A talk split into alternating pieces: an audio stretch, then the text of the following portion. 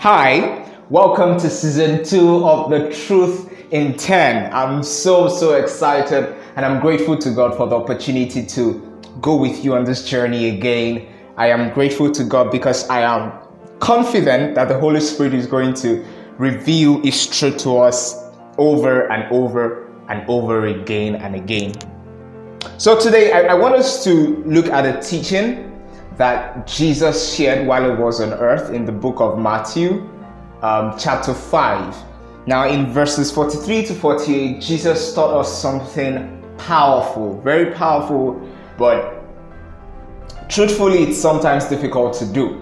Now, it is in, in that verse, in those verses, Jesus said we should love our enemies, we should bless those who curse us, we should be kind to those who are wicked to us, and it says we should do this because our Father who is in heaven, who is the Almighty and can do whatever He pleases, chooses to show mercy to even the wicked, allowing the sun, allowing rain to come upon all. And I'm like, wow, this is this is powerful.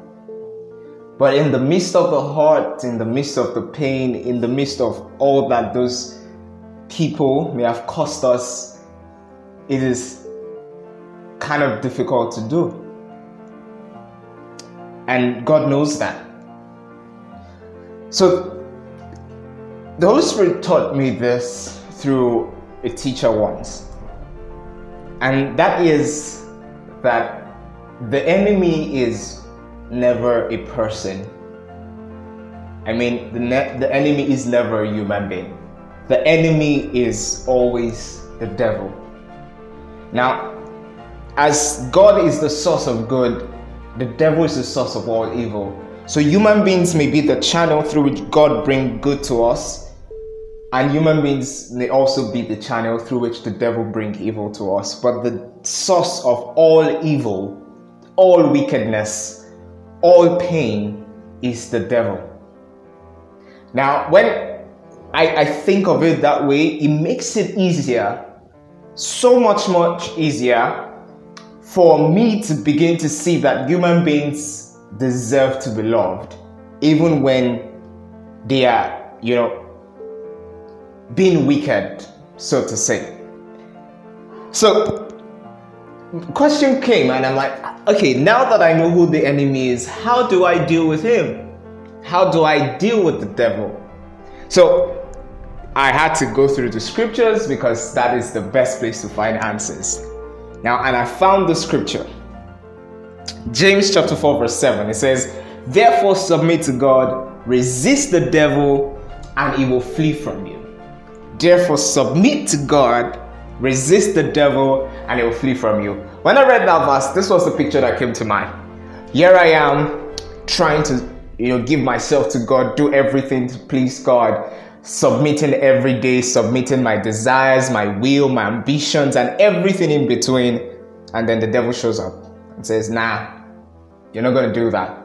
So he throws stuff at me and all of that. And then my job is to resist him and he would flee.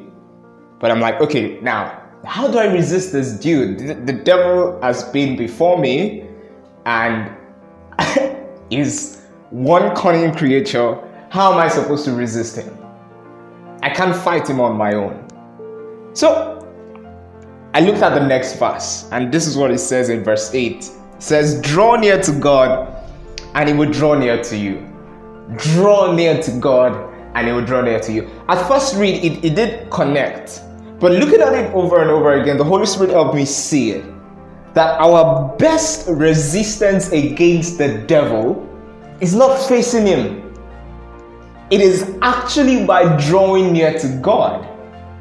And in that moment that we decide to draw near to God, God's response to us will be to draw near to us too. So it leaves no room for the devil to operate. Now, look at it this way when the devil tries to stop you from praising, choose to continue praising. When the devil tries to stop you from praying, choose to continue praying. When the devil tries to stop you from believing, choose to continue believing. And when you keep doing that, the devil will flee. It is so powerful. So, so powerful. So, no matter what people do to you, just look at it this way this is the devil trying to get to me, but I'm going to focus on God. I'm going to draw near to God. I'm just going to keep praising God. Now, the Bible in Ephesians 4, verse 27 says, Do not give place to the devil. Do not give place to the devil.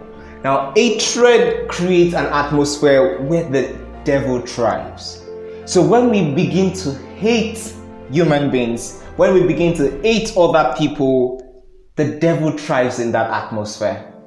So, that is one reason God doesn't want us to hate others because you give power to the devil that way. You give place to the devil. The only response that we should give is drawing near to God, drawing closer to the love of God.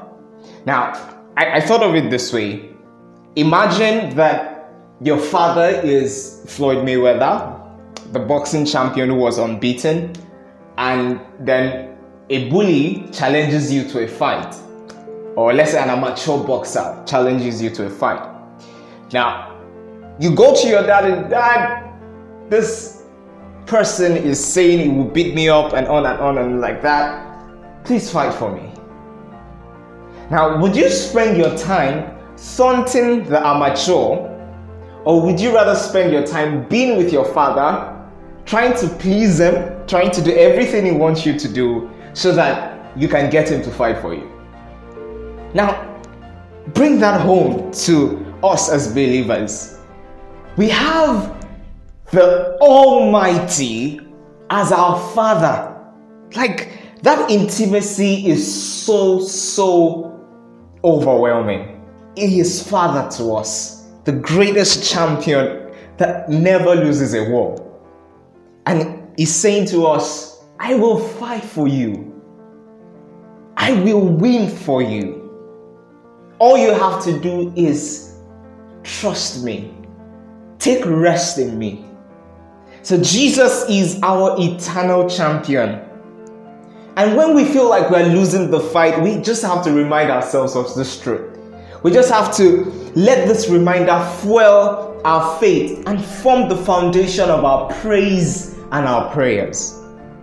Now, there's something that the devil tries to do, and it is it is purely evil.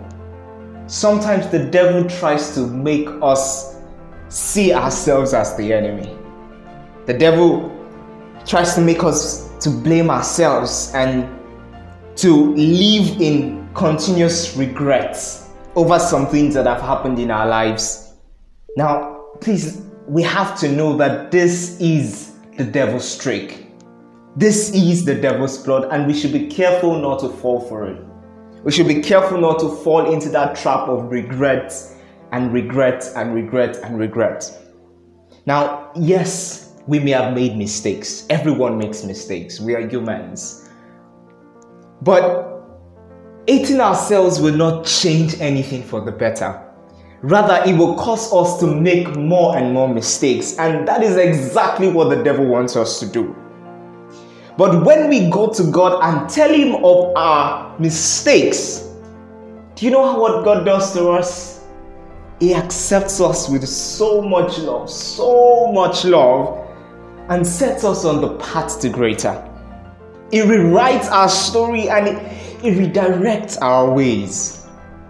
Now, this is one thing we should always remember He is truth.